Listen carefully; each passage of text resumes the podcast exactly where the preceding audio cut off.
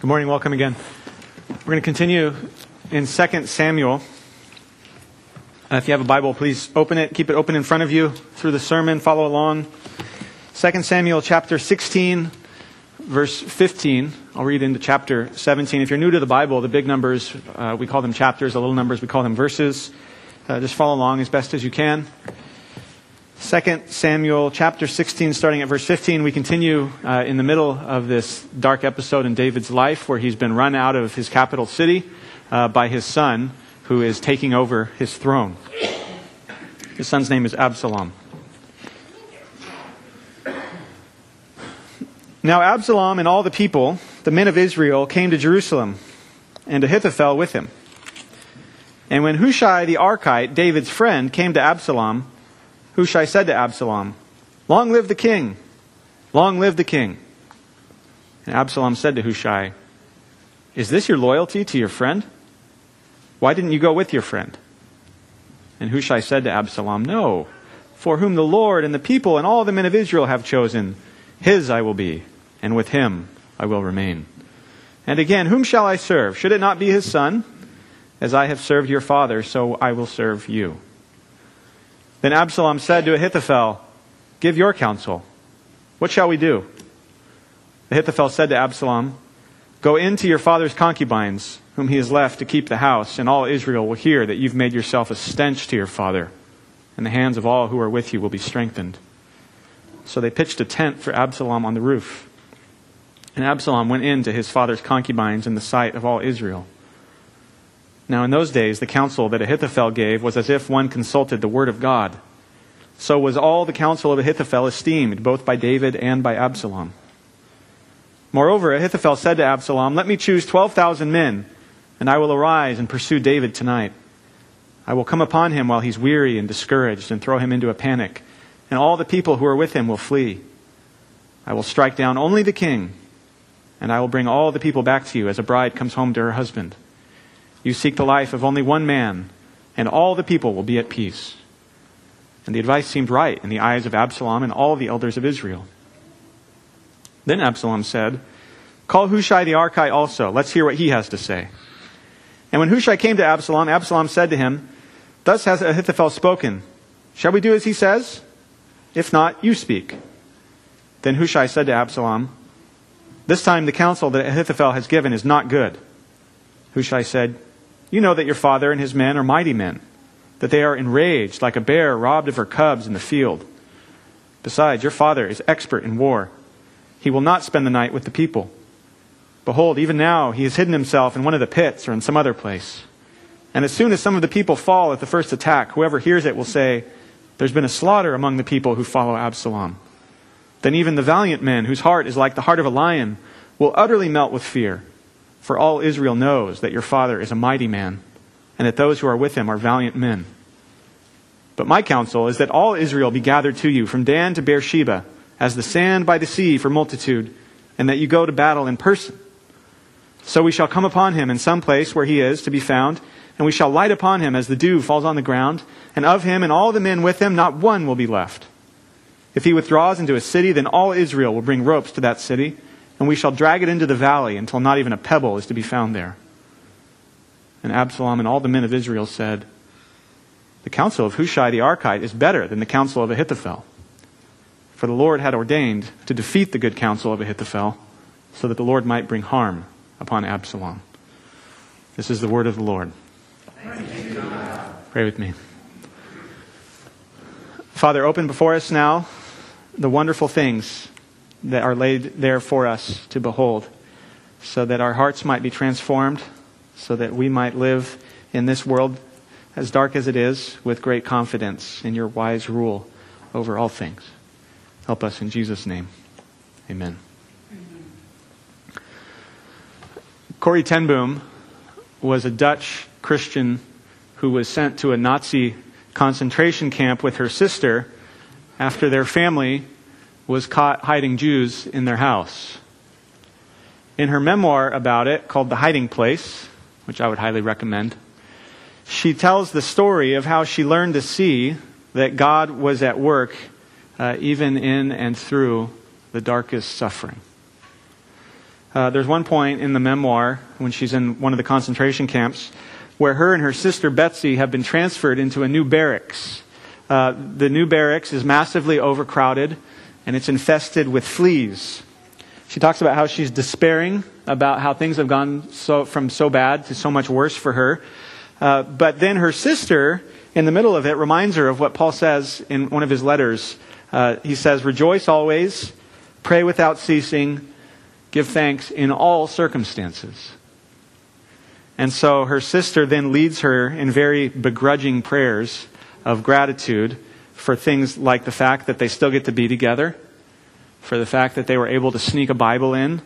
Uh, they thank God for the fact that their barracks is overcrowded because it means there's a lot more women there who can hear about Christ as they share with them.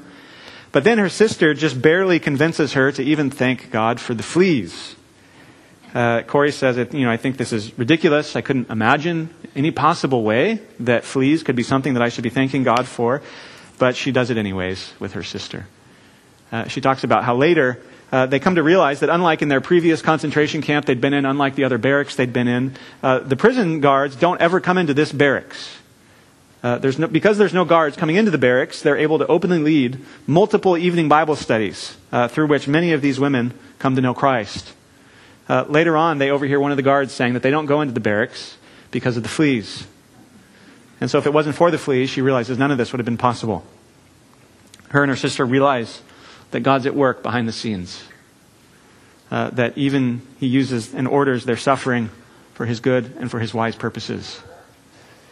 Our passage today is primarily about how God's at work behind the scenes of our lives, behind the scenes of this world, about how God rules over even the darkest situations in order to protect and preserve and provide for His people and for His kingdom.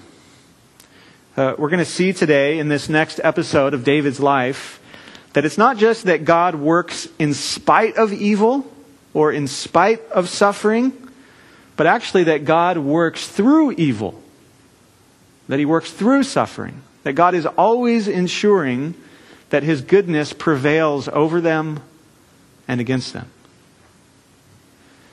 Uh, today is really a continuation of last week's theme. Last week I told you, even though the world looks like it's totally out of control and God's a loser and nothing he cares about matters anymore, you should be encouraged. Uh, because God actually is at work. God will triumph in the end. Uh, today, we're continuing that. You should still be encouraged. Uh, if you're like me, uh, you read the news this week, or you looked at social media, or you just sat alone with yourself for about 20 seconds, and you became very discouraged.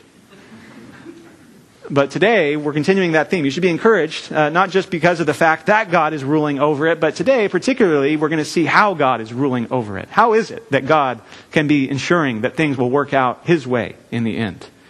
Uh, we see that it's through Him working behind the scenes in every detail of our lives, in every detail of our world, even the dark ones.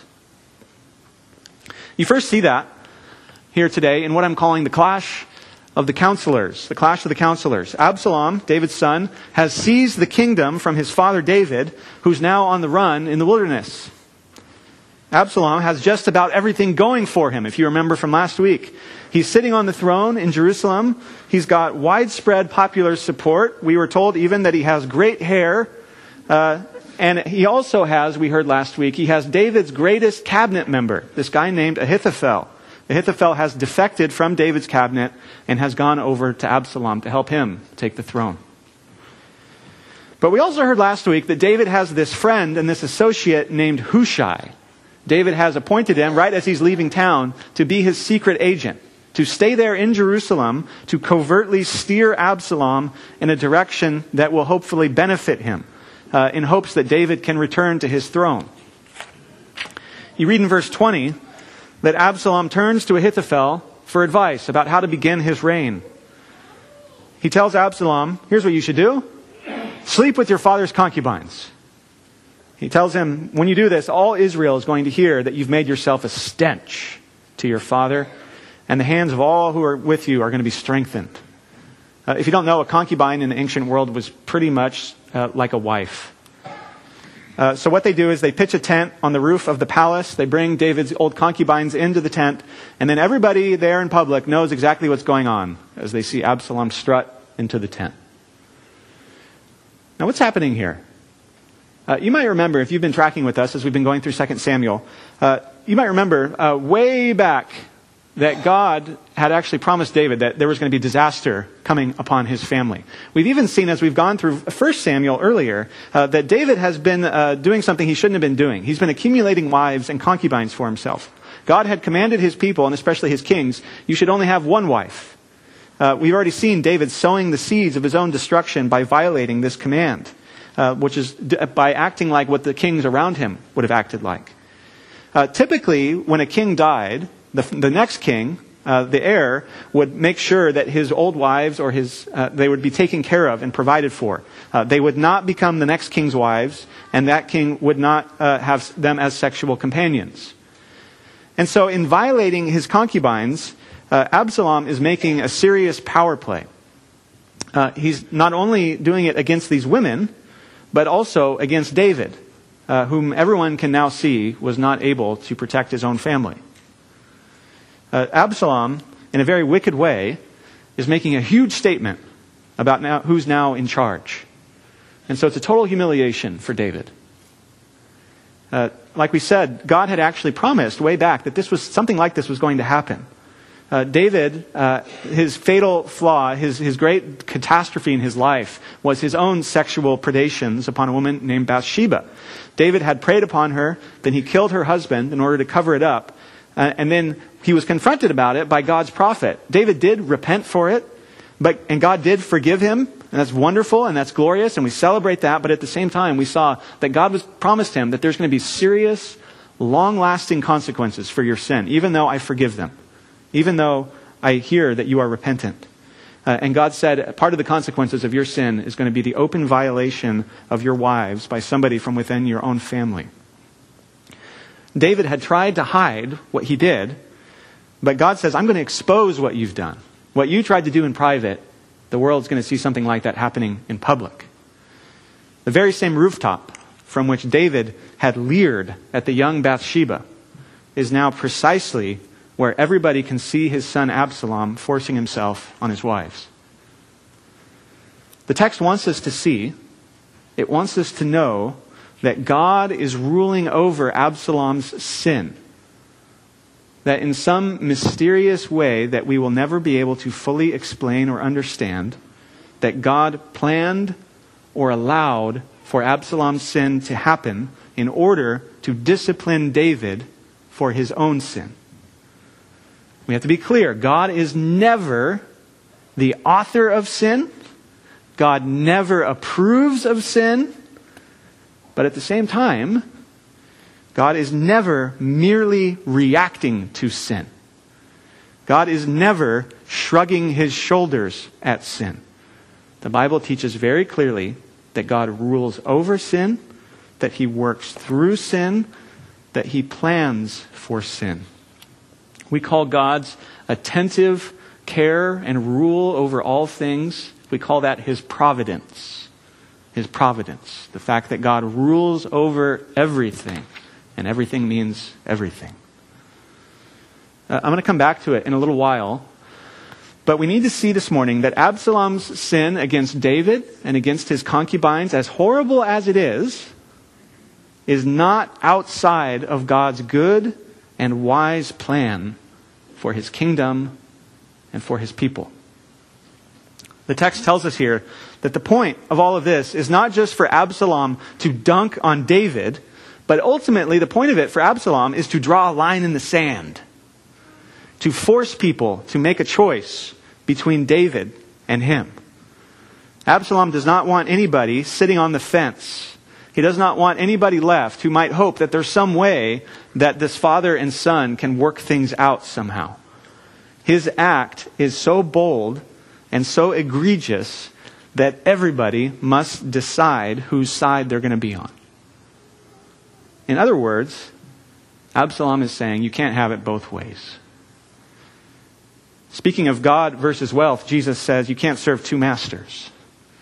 In this case, it's a forced choice between spectacular, successful Absalom and weak and failing David. But part of what's going on here is that it's not just that you have God or Jesus on the God side of the equation demanding exclusive loyalty, but part of what's happening with this text is God showing us that Absalom, and Absalom as a picture of the world and all of its false gods and false idols that we're always so tempted by, it's also a reminder that the world also demands exclusive loyalty. This is not just an issue of God or of Jesus being particularly uptight, uh, and the world is easygoing and laid back and lets you kind of do whatever you want. It's striking for us today. Because just like with Absalom's sexual sin, what's probably the sharpest end of the spear for us today when it comes to loyalty to God's king is also sexual sin. An increasingly heinous and transgressive sexual sin. The meaning in our world of progress, the meaning of progress has very quickly moved from redefining divorce to redefining marriage now to redefining gender itself. For a long time, Christian sexuality was viewed as prudish or weird, but increasingly it's viewed as dangerous, even murderous. For some of us, it's getting harder and harder to just keep your head down. Both God and the world demand a choice. Whose side are you going to be on? Absalom's or David's. Sometimes sin, sometimes somebody else's sin, has a way of forcing the issue. But at the same time, you do see somebody here in the story who's doing his best to shrewdly live for God in the midst of an evil world. You have David's friend and secret agent Hushai, who's also a counselor in Absalom's court. Absalom turns to him and says, Well, this is surprising. What are you doing here? You're one of David's best buddies. Why didn't you go with him? Uh, in chapter 16, verse 15, you see Hushai explaining himself. He's using all this very carefully crafted language, all these double meanings, to give Absalom the impression that he's not a threat, even though he never actually says that he supports Absalom. And everything he's saying can be understood to mean that he's actually loyal to God and to God's true king, David. In verse 18, he says, I am for him whom the Lord and his people and all the men of Israel have chosen. Absalom hears that and thinks, oh, he's talking about me. Look how successful I am. Look how popular I am. But what he means is David. Hushai knows that even though Absalom is the one who's sitting on the throne, he has the little placard on his desk with the job title that says King of Israel uh, even though he has those things, and even though he's very popular and he would have won in a landslide election if they were had a democracy, uh, Hushai knows that Absalom is not a legitimate king. And therefore, he does not deserve the support or the submission of God's people, who have an obligation to pray for and to wisely seek the overthrow of tyrants. Hushai is shrewdly navigating life in an evil world with all kinds of gray areas. He is not compromising with the world. He's not trying to make peace with the world. But rather, you see him working in the world. And in a sense, he's working in the world against the world, but for the sake of the world, because we know that the world can only enjoy the blessing it needs when it submits itself to God's King and God's Word. In chapter 17, you hear about Ahithophel's second piece of advice right after we've been told how seriously his counsel was taken across multiple administrations. Both David and Absalom heard what Ahithophel said like it was the very word of God itself. That's how wise he is, how widely respected he is. And so now that he's firmly established himself as king in Jerusalem, Absalom turns to him and asks for advice about what to do about David. How do you defeat him out in the wilderness? Ahithophel's idea is for him to lead a quick surgical strike. He says, Place the special forces of Israel under my command so that I can get to David while he's still on the run. Uh, he says, I will go out there. I'll totally overwhelm him, including lots of women and children who are running with him. Uh, but I'm only going to kill David. I'm going to spare everybody else. We're going to suffer no casualties. Everybody's going to have no choice but to come back and bow before you, Absalom. Verse 4, you hear that the advice seemed right in the eyes of Absalom and all the elders of Israel. That means all the leaders, anybody with had any influence or support, they think, wow, this is great. This is just one more great idea from Ahithophel. Things are humming along so smoothly for us here in Absalom's kingdom. But then you get this huge curveball. Totally unexpected. Verse 5, Absalom says, Yeah, this is a great idea, but let's get Hushai in here. Let's see what he thinks we should do. Uh, this is supposed to shock you because you've just been told that everybody thinks that what Ahithophel says is so great and so wise that you might as well be listening to God. Uh, think about how much Dr. Fauci was trusted a few years ago and multiply that by about four or five. And that's how these people view Ahithophel and his counsel. So this is a huge shock that he would turn to somebody else and say, Well, what do you think?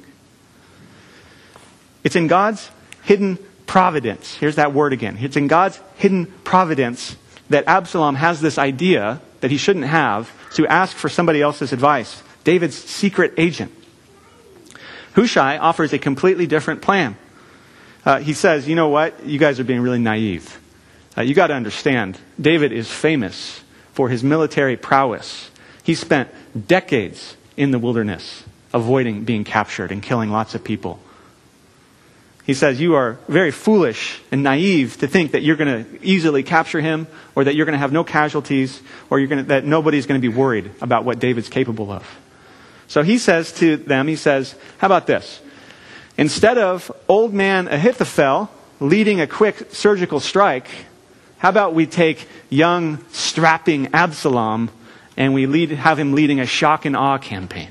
He says, let's draft everybody from the very tippity north to the very tippity south of Israel. We're going to get everybody in the army. We're going to take some time to build these huge forces. And then Absalom, with all of his wonderful flowing hair, is going to march in front of it to slaughter everybody, to tear down any city that tries to help David. It's a brilliant move. Hushai, we know, as his secret agent, is trying to buy David some time so that he can catch his breath so that he can prepare for the attack that he knows is coming. But Hushai does it by appealing to Absalom's sense of pride and vanity. He says, Don't let the old geezer lead the special forces. That's ridiculous. You can be at the front. You can lead this wonderful, incredibly overwhelming campaign. Absalom has always wanted to be at the center of the action. He wants to be the hero of the story. Hushai is feeding right into that for him.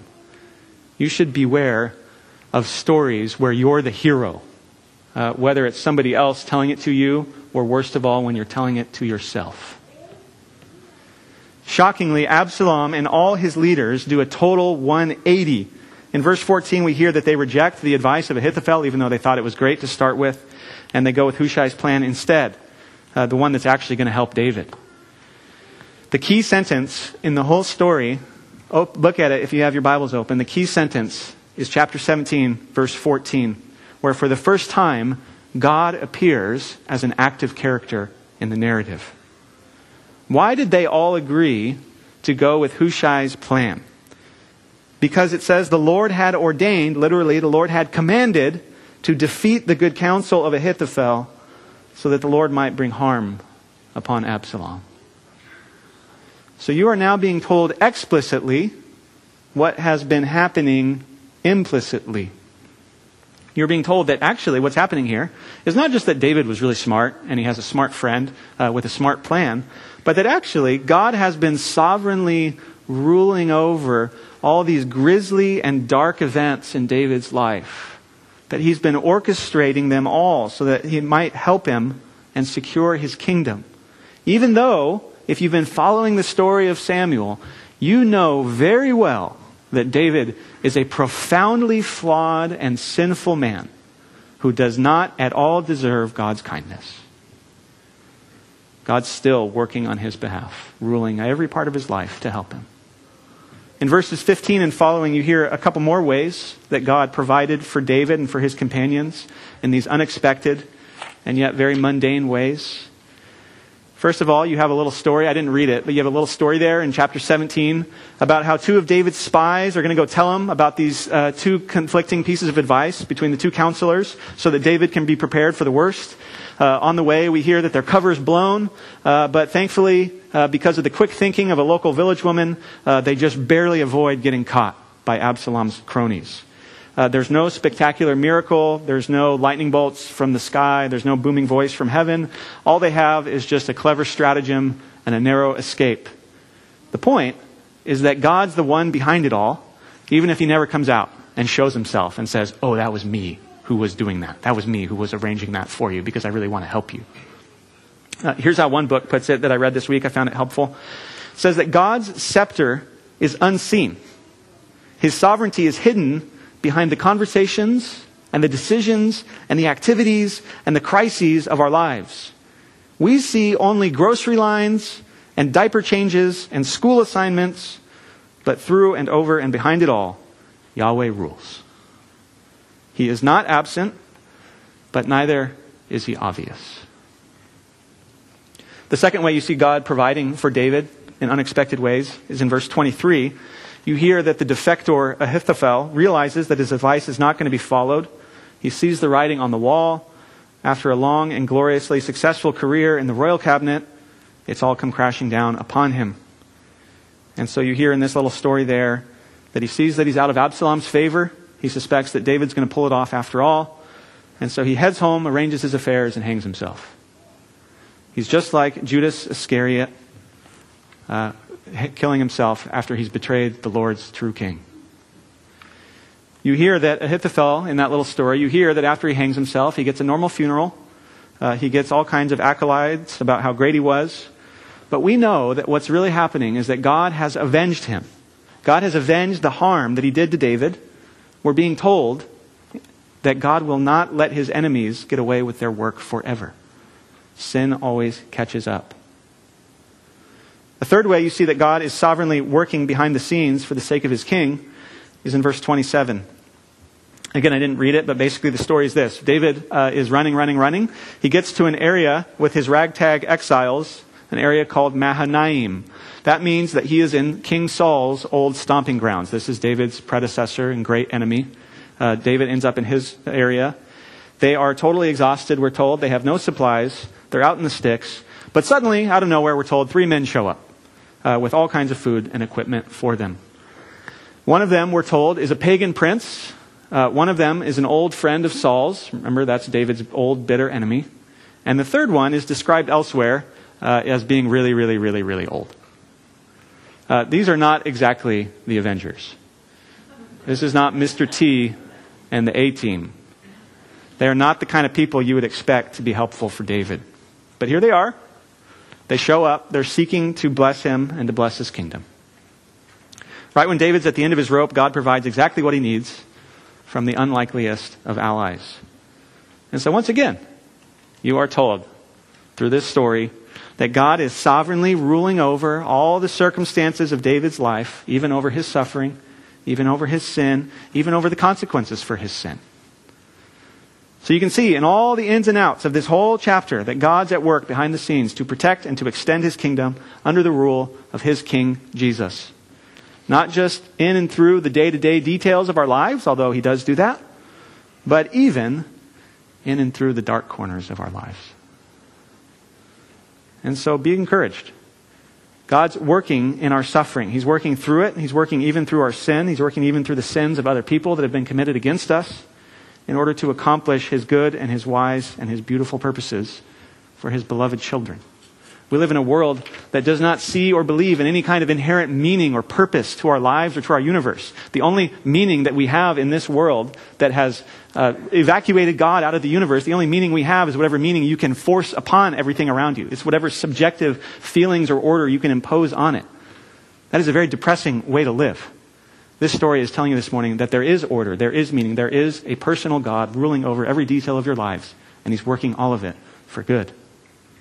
The greatest example of this, of course, we heard about earlier in the service, is the crucifixion of Jesus. The crucifixion of Jesus, God's Son, is the most evil, heinous thing that has ever happened in human history. It was infinitely more evil than the Holocaust. And yet, it was the central piece of God's plan to bring the greatest blessing to the world.